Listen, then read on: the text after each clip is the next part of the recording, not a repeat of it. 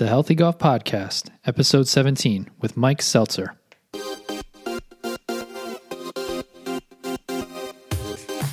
Welcome to the Healthy Golf Podcast, a podcast designed to help you transform your golf game and your life. Join your host, Dr. Joe O, as he chats with experts on all things golf performance to keep you feeling great and playing your best on and off the course.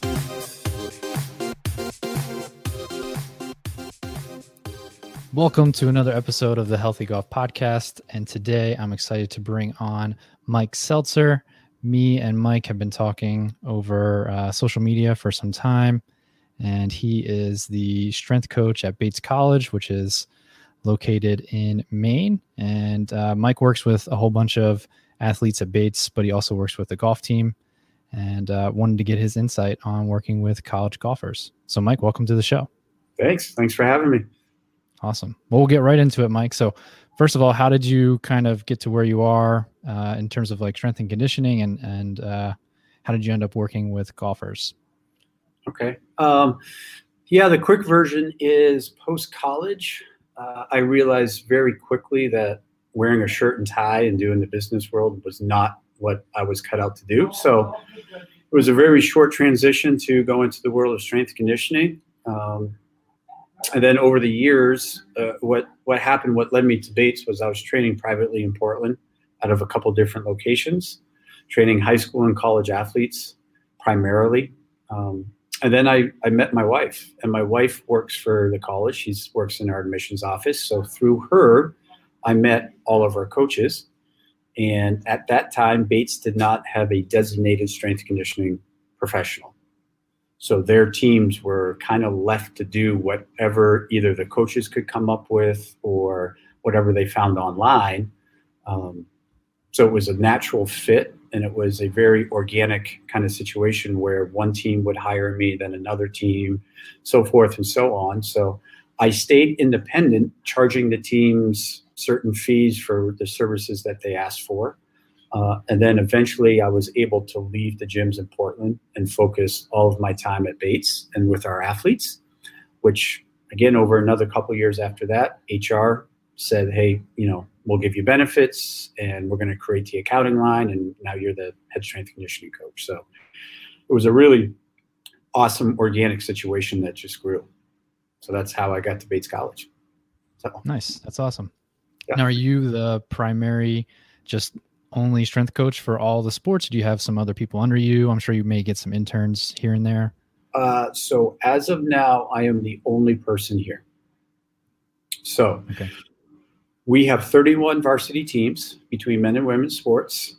Um, I oversee all of them except for six. And the six that I don't oversee are the cross country men and women's, and then indoor track and outdoor track and field men and women's one of their assistant coaches who um, you might see walk behind me, we share an office together. He handles their programming. So everything else falls under me. Okay. And with that, some of the teams are, are way more um, into their strength conditioning or it's a bigger part of their program.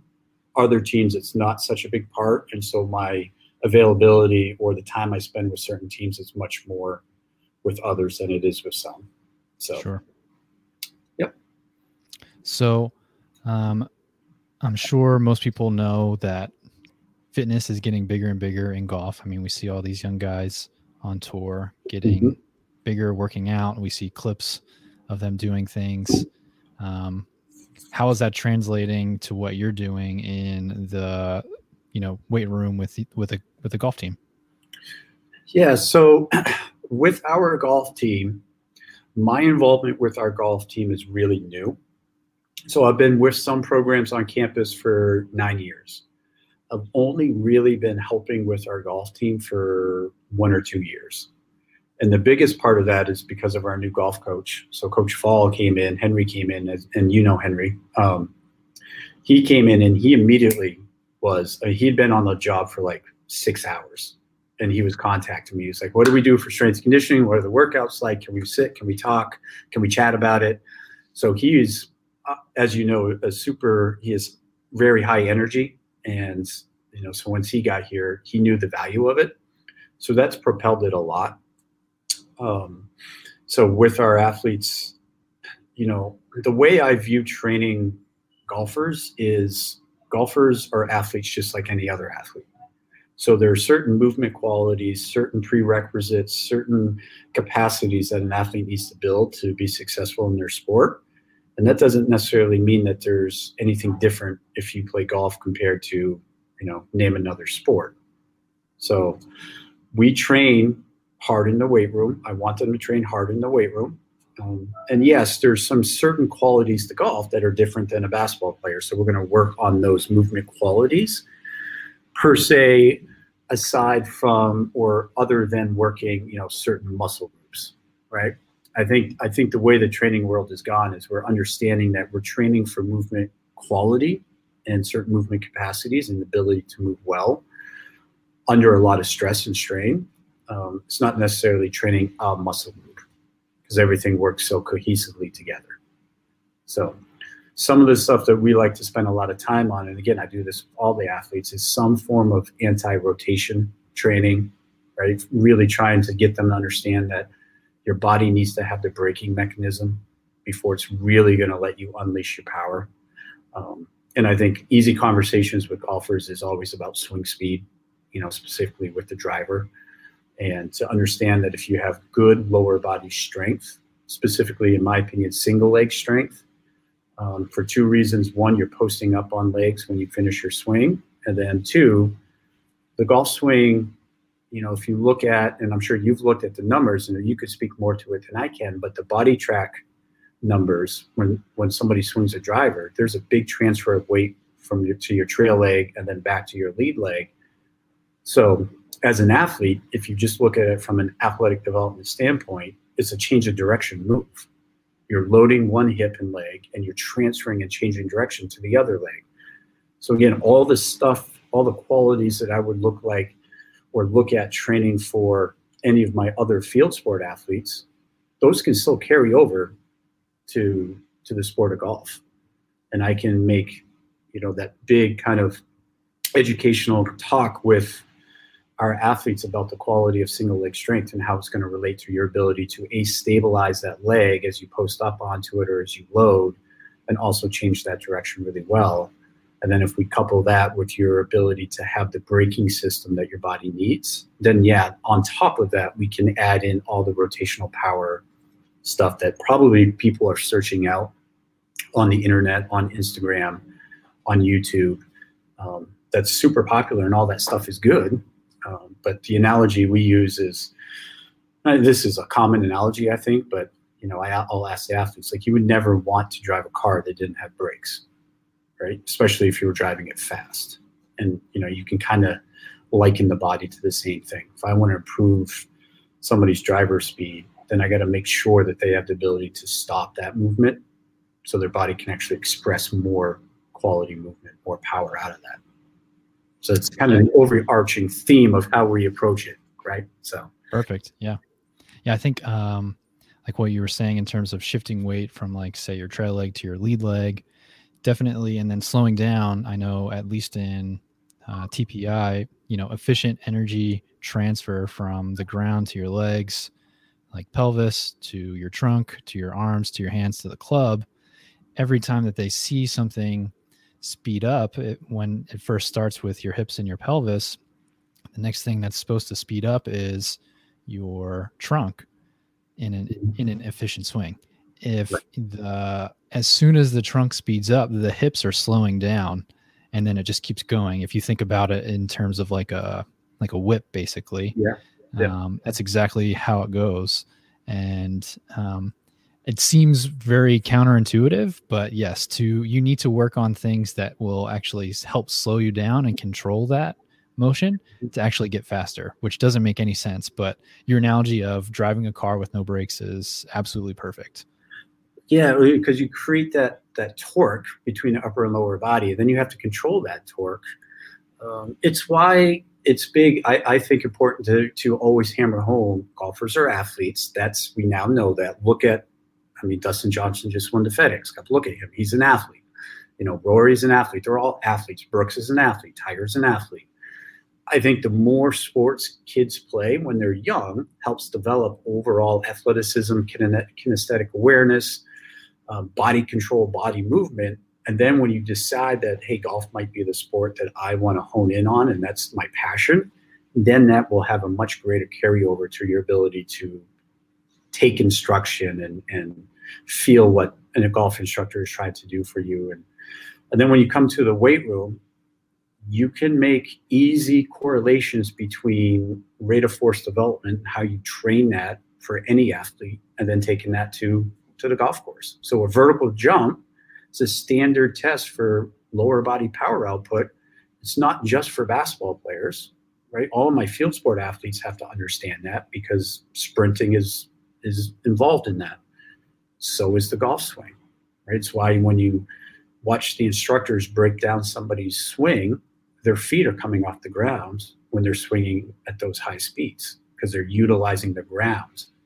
So training the vertical jump for a golfer is going to have a carryover to how hard you can swing the, or how fast you can swing the club, right? Just like any of the other exercises somebody may use. Right.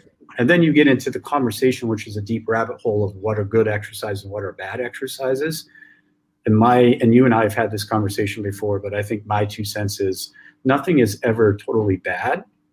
Nothing is ever totally perfect. It's just take the athlete that's in front of you and make sure that they are qualified to do the exercises that you're asking them to do from a range of motion standpoint, a health standpoint, a, a joint motion prerequisite standpoint, and then they should be able to execute that. And as long as me, as long as I can, as their strength coach, talk to them and, and get them to understand the reasons why we're doing this, then their buy-in is going to increase and they're going to get way more benefit out of it as opposed to me just barking at them and telling them to do an exercise just to do it when they might not be prepared to do it and they might not know why they're going to do it.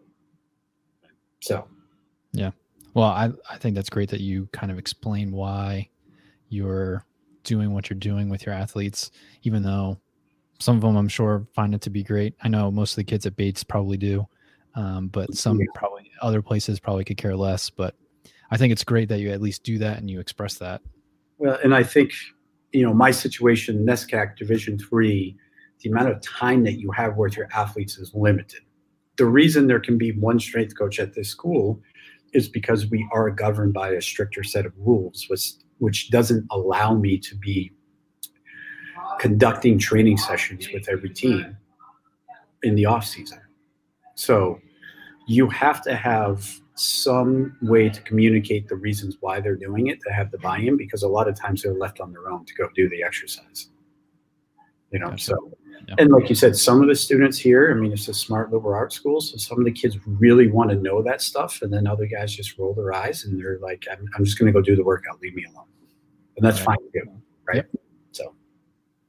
Have you uh, obviously you haven't had any pushback with uh, Henry, the golf coach, uh, since he you know wanted you to get started working with the golf team, and of course you've already only had a couple of years working with the golf team. But even with some of the players so far, or um, anyone else, have you had any pushback from what you're doing with some of those kids in the weight room because they're afraid that you know it might mess up their game or they're going to get tight? All these other kind of myths. I think that the the athletes we have on this campus, it's one of two. They either haven't done any strength conditioning in rest, in, in preparation for golf, um, and so they're willing to soak in anything you can. You know, just met two of our players, and kind of the same stuff that we were just talking about about you know the analogy of the car, and we're going to do these exercises for lower body strength, and here's why and you know, when I asked the question, is this completely new to you, or do you, or is this something that you've heard before? And you know, they both said, yeah, the, my trainer at home said the same thing. So now, now the buy-in's there. They've done a lot of the stuff. I'm going to ask them to work really well. Um, the only pushback maybe is just a couple of the guys that you know they're they want to play really good golf, but they also want to look a certain way you know, so they might want to do some more of the bodybuilding style, focus on certain muscle groups to you know build the chest out or you know whatever whatever they think is really important. And they but once they they acknowledge the fact that it might not be the most efficient use of their time to improve their golf, they're doing it and they know why they're doing it. There's no I wouldn't say there's any pushback from they believe that this is a better option for them compared to what I'm asking them to do. It's just, you know, they're 18 to 22 year old people that they have aesthetic aspirations as well as golf aspirations as well. So sure. And yeah. I deal with that with every team. You know, yeah. you gotta have, right. you know, you know, beach season's coming around the corner, you know, in another six months here, and they're already starting to think about it. So well, now's the time to do it. I don't yeah, think there's anything wrong exactly. with a little, you know, arm farm at the end of the end of the routine. No, they love like their that. arm farm. You just gotta, you just gotta throw in, give them a little taste of the arm farm every once in a while, and you, and you get them, you got them in your back pocket at that point. Yep. So, um, speaking of, since a lot of these kids may not have much experience, kind of in the weight room, potentially, especially golf golfers what would you kind of recommend to like any kids who are in possibly high school that are going to be playing college golf or want to play uh, golf in college and maybe get a leg up or kind of just be prepared for what's going to be coming uh, for them in college? I think one of the biggest things that a high school athlete can do that doesn't have experience is one, depending on every family situation, if you can afford to hire a trainer, hire a trainer.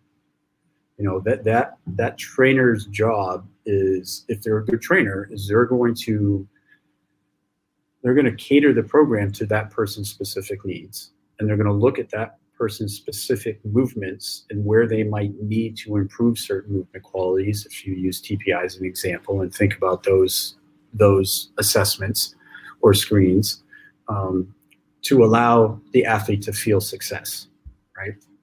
And we know that really any strength training at, at a young age when you're when you're a novice is going to give you improvements.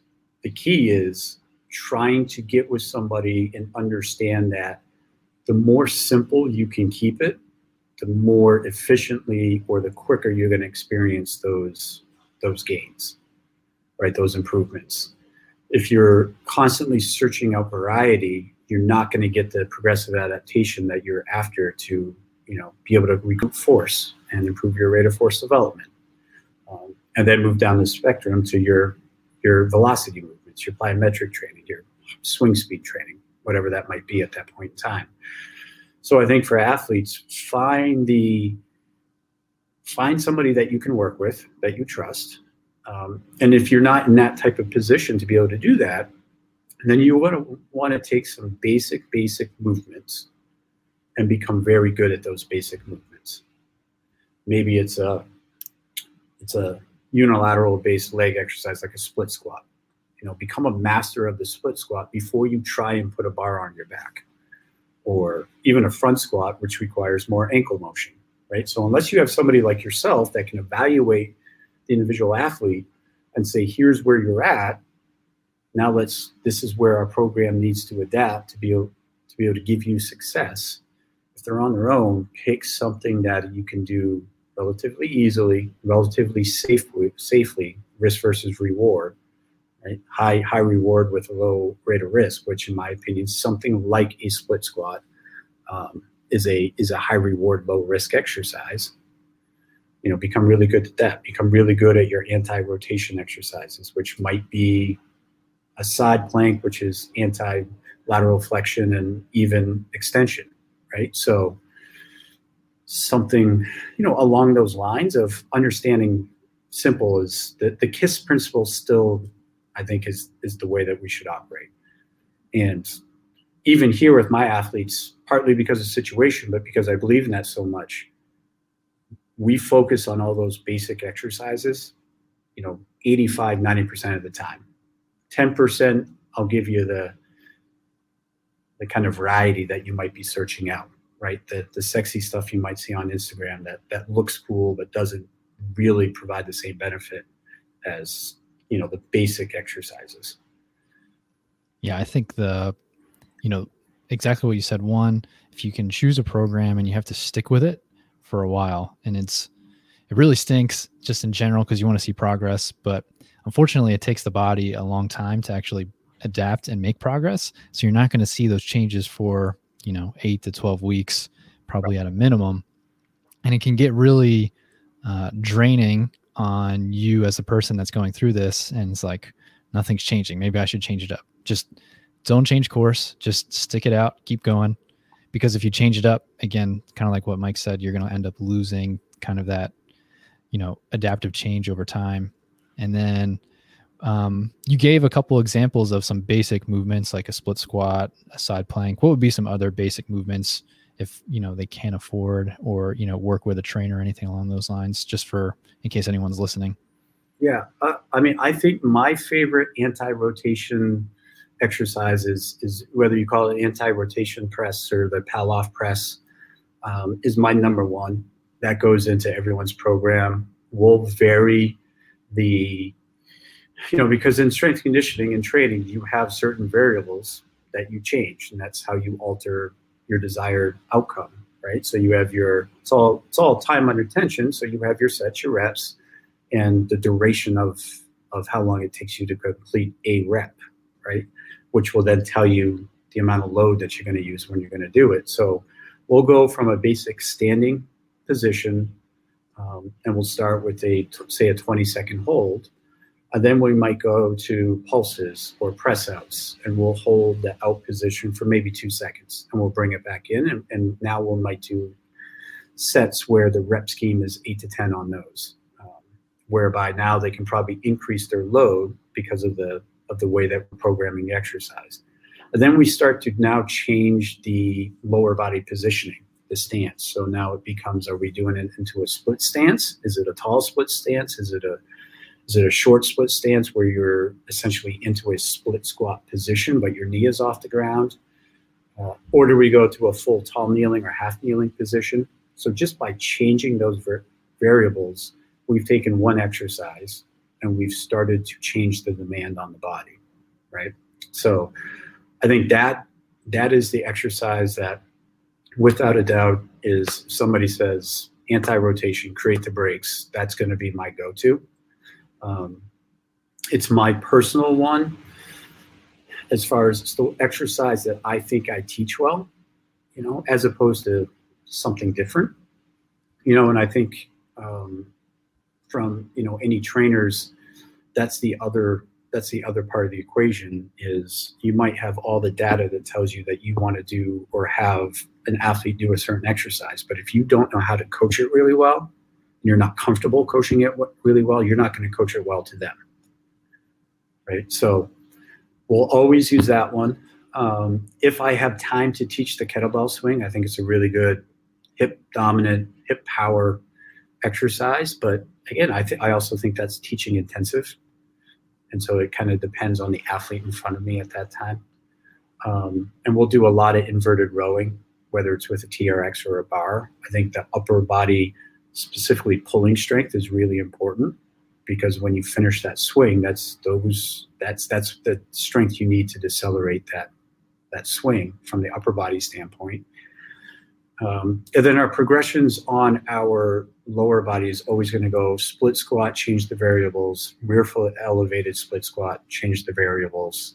Um, and then maybe depending on the athlete, we'll go into single leg squatting traditionally stepping off the box or um, where your legs coming off to the side or whatever to be able to lower down safely and then come back up. We don't do, I would say with my athletes, if I've got two or three, it will be two or three single leg unilateral uh, lower body exercises to one bilateral. You know, usually it's a goblet squat, front squat exercise. Um, and then the same thing for our pushing.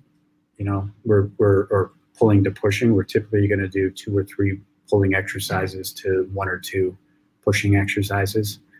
Um, so we'll hammer, we'll hammer out inverted rowing, um, bench rows, pull up, chin up variations before really own that before we get into a ton of chest pressing type stuff and and when we do our chest pressing with all the athletes we'll do a lot of one arm chest pressing, a lot of eccentric work, really engaging the core as we do that, stabilizing the shoulder, all that typical stuff, and then go through.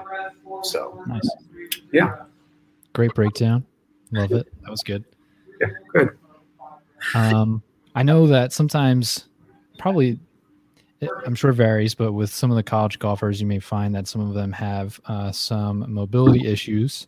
And I know that you are big into functional range conditioning, mm-hmm. which is a specific, for anyone who doesn't know, a specific kind of uh, philosophy slash treatment style.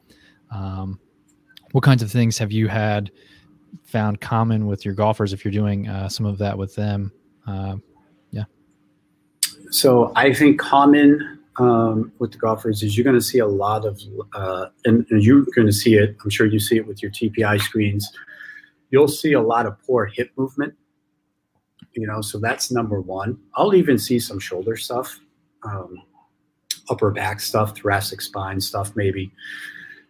With with FRC, the, biggest thing that we focus on here because of the environment is our CARS routine, is the FRC CARS routine. For anyone that doesn't know that, it just stands for controlled articular rotations.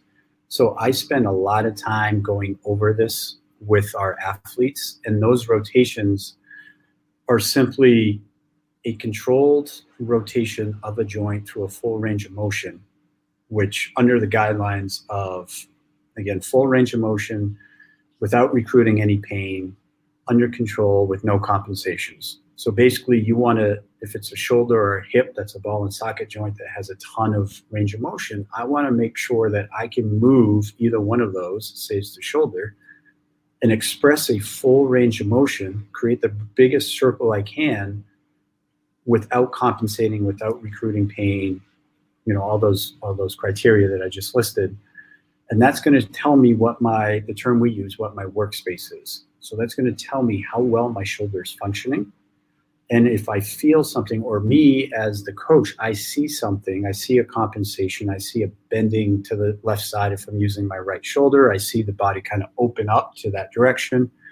Spine extend when i go into spine into shoulder flexion elbow bending to cheat shoulder flexion. Then i can start to pick a pick apart where that athlete is and so, by and large, for all of our athletes, this is not just golf specific.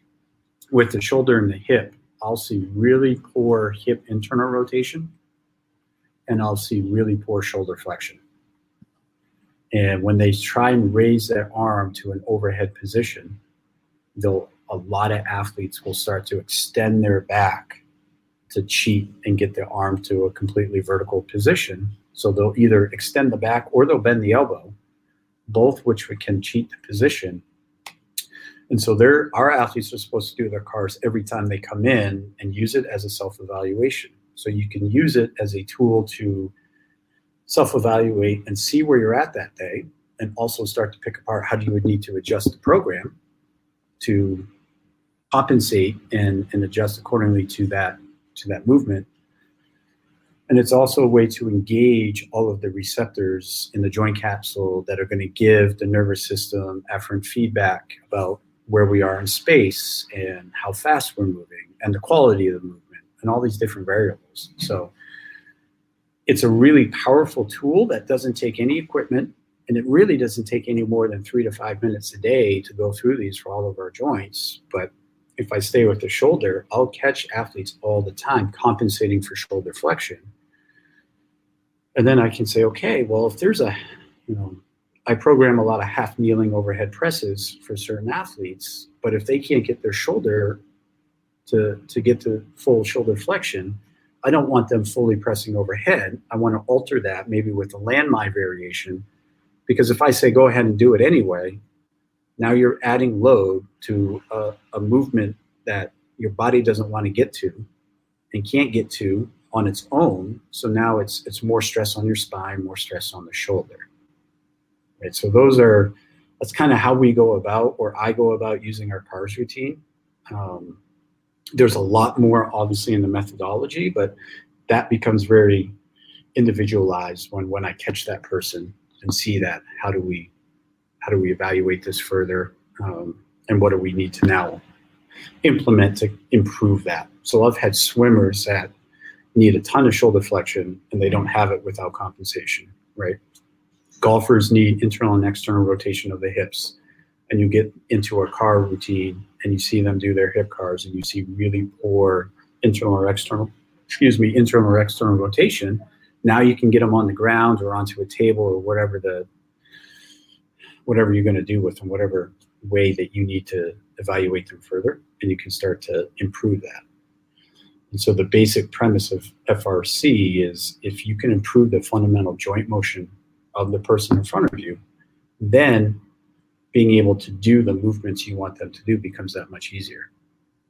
Right? So um, I use myself as an example all the time. I don't have good forearm pronation, so I don't pronate well on my right with my right. So I don't do a lot of standard pull-ups because I can't get the full pronation. So if I grab a pull-up bar and start pulling, I'm cranking on my elbow in a position that it doesn't really like to be in. So I will 100% of the time end up with some form of elbow pain. Right? So I just I need to train differently. And it can be a skill set thing to um, a weight room thing.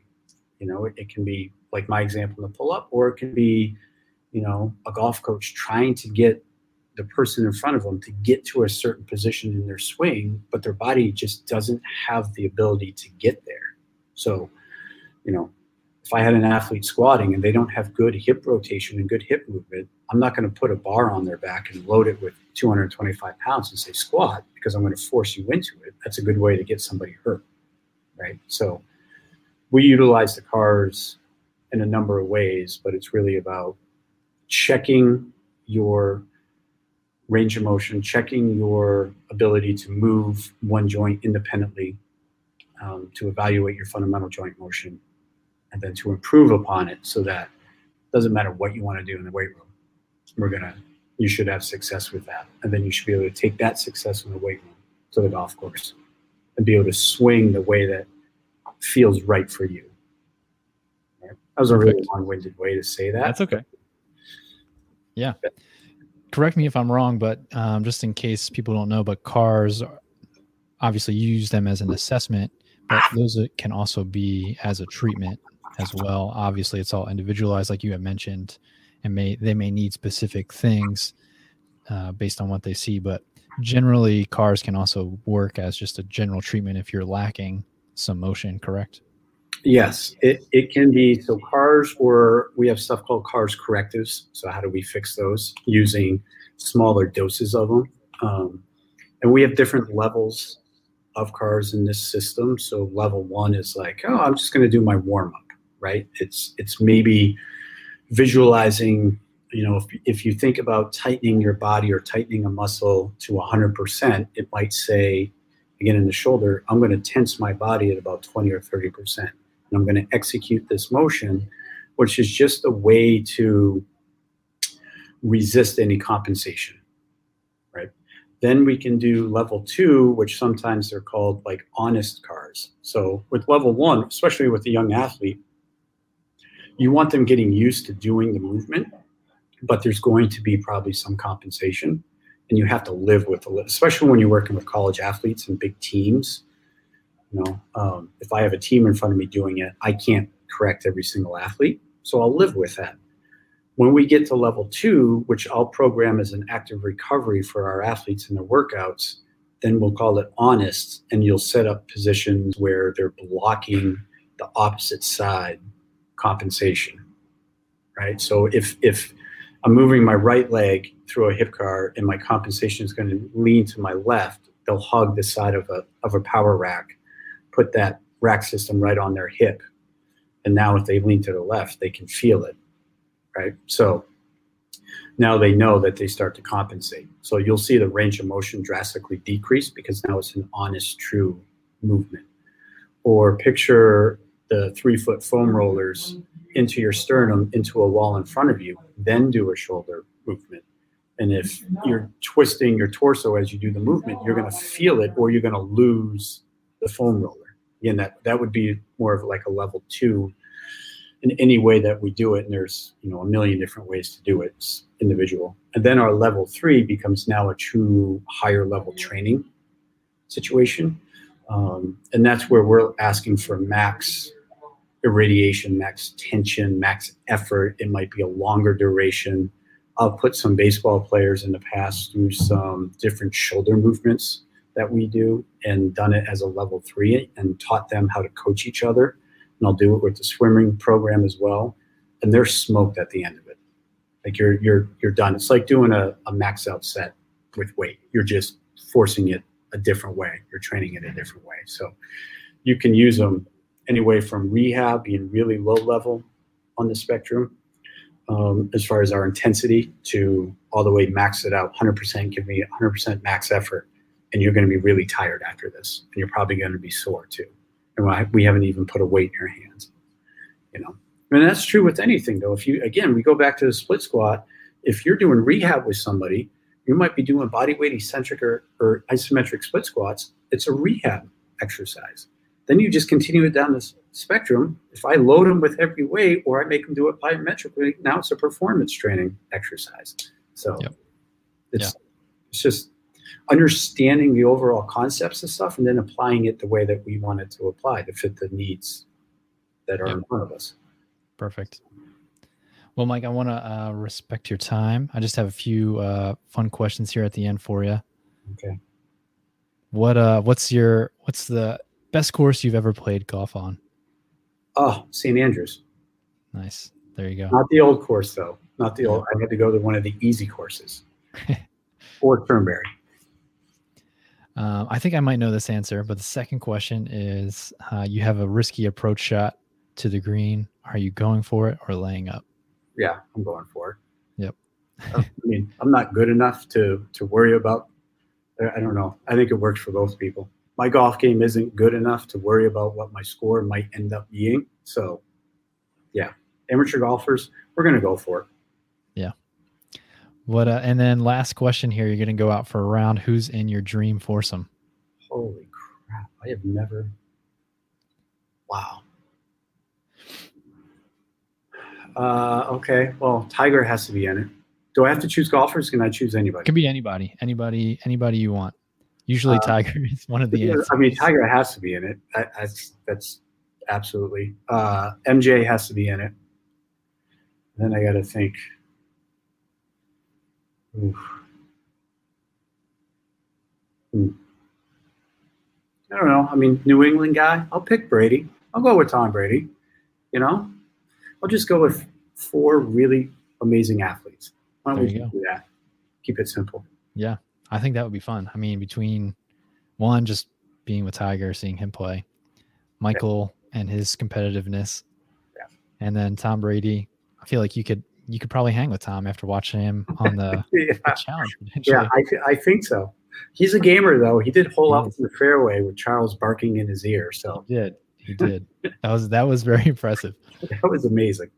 That's why you're a professional athlete, and I'm sitting in this cubicle. So. What what uh any last words of wisdom for anyone who wants to, you know, is training for golf or, you know, college athlete, high school athlete, doesn't matter who it is, but any last words of wisdom?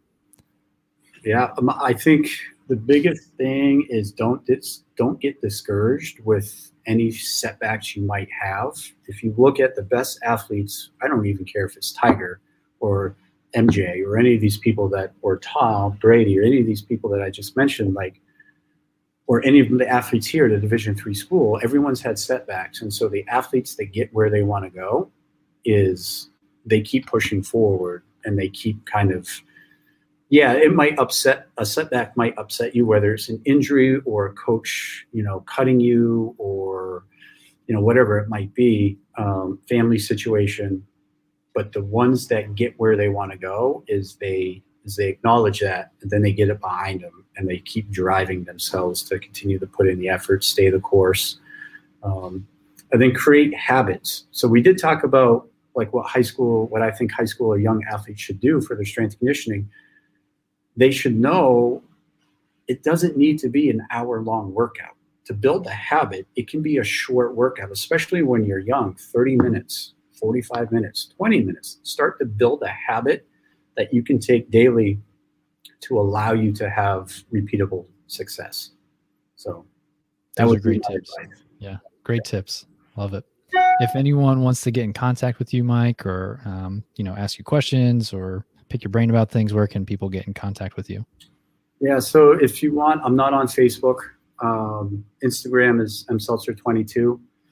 Uh, and then my email here at Bates is mseltzer at bates.edu is probably the, the two easiest ways to get a hold of me.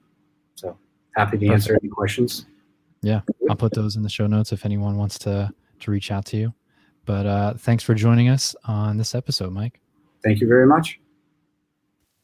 All right. Thank you for listening to another episode of the Healthy Golf Podcast. Again, big thanks to Mike Seltzer for coming on and sharing his knowledge. I think Mike had a lot of great thoughts and points when it comes to training, and not only for junior and collegiate golfers, but for all golfers for that point, uh, in terms of keeping it simple and only doing the sexy things that you see online every so often. And then his last few points there are, you know, don't dis- don't get discouraged. You know, you got to have that grit to fight through any kinds of failures, and uh, building habit. You know, start off small. Those are big things right there that can really help create consistent change over time, whether that's in your health or your golf game or any other goal that you're trying to achieve. Again, if you want to reach out to Mike, I'm going to link up his uh, connection spots on Instagram and email in the show notes. If you have any questions for him, feel free to reach out to him or myself. But let's end the show at this point. Again, I'm always grateful and thankful for you guys spending the time downloading and listening to the show. Please, if you haven't done so already, share this with someone that you think would uh, really benefit from it. And if you haven't done so, please rate and review the show on whichever uh, platform that you're using to listen to uh, podcasts. But until next time, keep striving for excellence because when you feel great, you golf great.